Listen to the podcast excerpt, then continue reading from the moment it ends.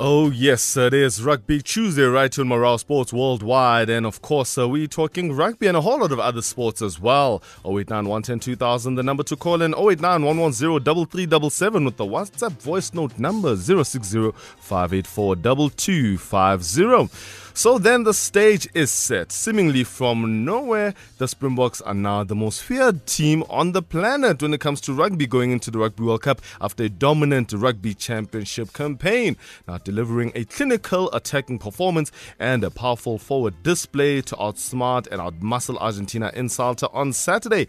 Now in 18 months, coach Rassie Erasmus has taken the Boks from a laughing stock to genuine World Cup contenders as it seems currently. Now their rapid turnaround has shaken the rugby world and added another inciting and enticing subplot to the Japan showpiece starting in a little over five weeks from now. Let's now talk to digital sports editor at Independent Media, Ashfak Mohamed, talking Springboks today. Ashfak, uh, thank you so much for joining us. Good evening. It's a pleasure. Good evening, man. Thanks for having me. Now, looking at the Boks, I mean, the World Cup squad, it seems like it's close to being finalized. Uh, who do you think is likely to actually miss out on selection? Yeah, it's, it's such a tough call, you know, because there are such a lot of good players who are injured at the moment and just haven't been able to, to get game time or get back onto the field in time. Uh, you know, today Rassie Erasmus was, uh, said at the press conference yesterday that someone like Warren Whiteley could be someone that, that may miss out because he just simply hasn't played. You know, um, someone like uh, Damian Willemse is another one from Western Province who can play at flyhalf and fullback. Mm. Uh, he's expected to to perhaps come back this weekend.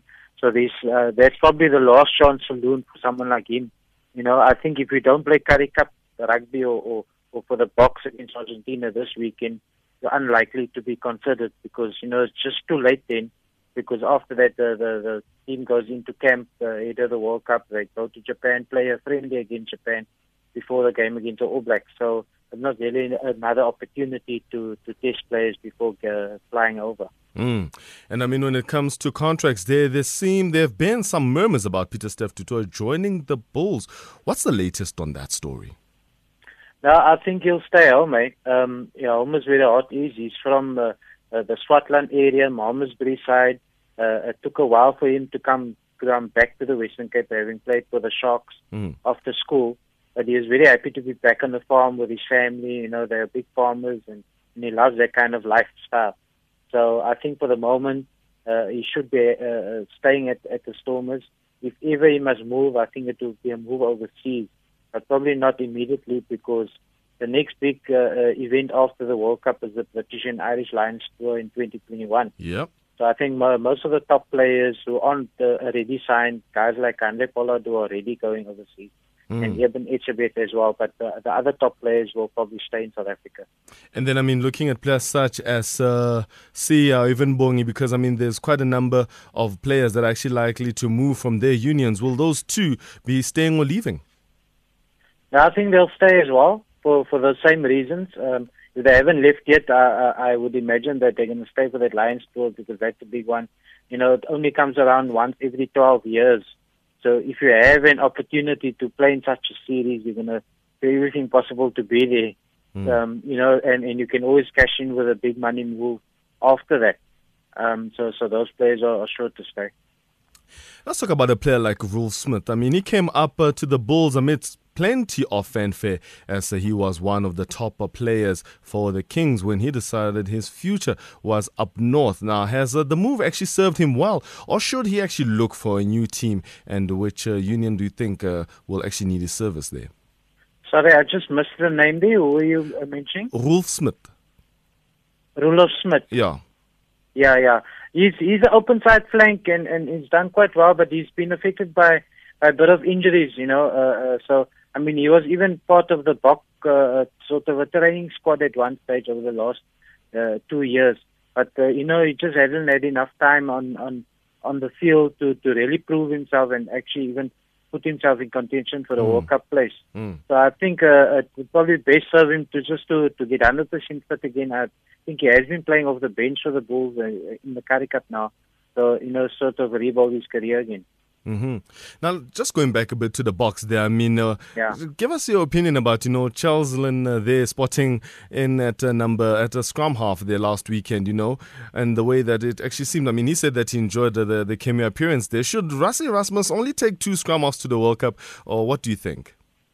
No, I don't think so. I, I think he's a brilliant uh, uh, wing and fullback. Mm-hmm. Uh, I think he could he could even start at fullback, uh, considering uh, perhaps Willie le hasn't been at his sparkling best uh, uh, over the last few games. You know, although he, he is the established fullback, but Cheslin Kolbe has certainly done brilliantly at right wing, and and you know probably in an emergency you could help out at scrum half like he did now uh, over the weekend when when uh, Faf got a yellow card. Mm. But certainly not a permanent move there or, or future there, I think, because he's just so valuable in open space. You know, out wide, he's got the pace, he's got the dancing feet.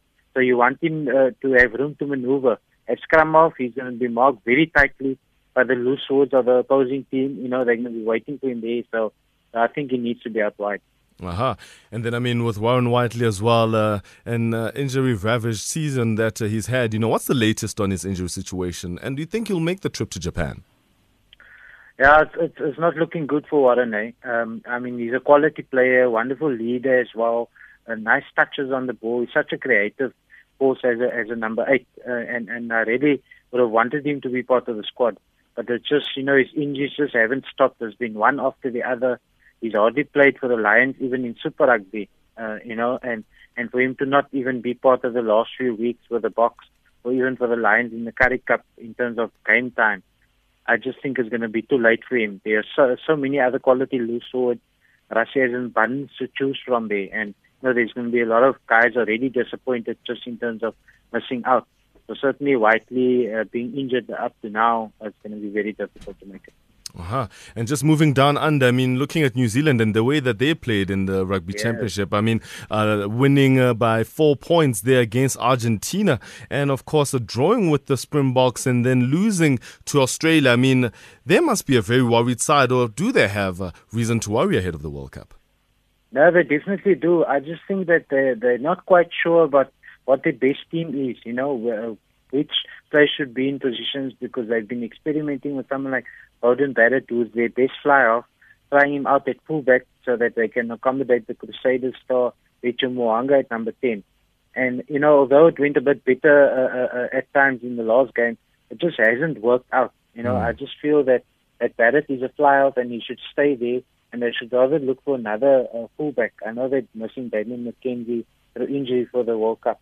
So perhaps someone like Ben Smith, who hasn't uh, really set the world alight at, at right wing, would be a better option at fullback uh, um, than at wing, and also Beauden Barrett at fly half. You know, uh, Steve Hansen has to make the big call there at number 10. Does he want Barrett or Mo'unga? You know, either way, I don't think just because he wants to have both players on the field Hmm. that they that he should make that selection. So he's got to choose at number 10. And then the Wallabies. don't, Mhm. don't, don't write off, don't write off the All Blacks at all. Right? I Yeah. you know, the World Cup is what it's about, as well as the Springboks have done in the Rugby Championship, and it's great for their confidence. The All Blacks will be back for this World Cup. They've won it the last two times. They know what to do. They've got the personnel. It's just for Steve Hansen, I think his biggest challenge is picking these best 15 players uh, in terms of the combinations for that starting lineup against the Springboks on 21st September. And then, I mean, looking at the Wallabies as well, I mean, a side that uh, is pretty strong, you know, do they actually fancy their chances there in the World Cup? Yeah, certainly they will take a lot of confidence out of uh, beating the All Blacks at the weekend, even though, uh, you know, uh, New Zealand uh, lost uh, Scott Barrett with a red card there. But Mhm. even before he left the field, before they went down to 14 men, I felt that the Wallabies were on top of their game anyway.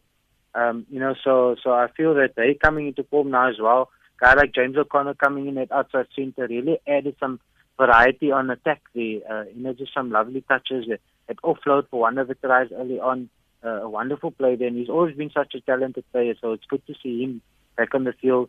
And and the forwards seem to be really doing the hard graft. You know, if the Wallabies can have parity up front, just win the lineouts and, and secure the scrum ball, they always have dangerous uh, back can run the ball, and, and lots of creativity in their play. And then, I mean, with the Wallabies uh, there and the case with the Israel Folau, I mean, do they seem like they miss him at all? I think they did up until until the Saturday, this past Saturday. Mm. Um, they just like their cutting edge. But like I say, with with someone like O'Connor at centre and Kurtley Beale at fullback, you know, I just I couldn't understand early in the season. Kurtley Beale was on the bench for the Wallabies. He's such an attacking force, so dangerous with ball in hand. He's got all the pace in the world and, and very skillful. Uh, chips over the top and, and can beat guys with his footwork as well. So he made a big difference at, at number 15 uh, for them too and and with O'Connor, Dane Haylett, Petty, all this, uh, Koroibete at at the left wing, uh, they, they have uh, proper strike runners now. So uh, with Christian Lealiifano at at fly half, he seemed to be able to just pull everything together as well. So uh, Wallabies are looking good for the World Cup. All right. Well, Ashfak, thank you so much uh, for your time and uh, all the best, man. We'll chat again in future.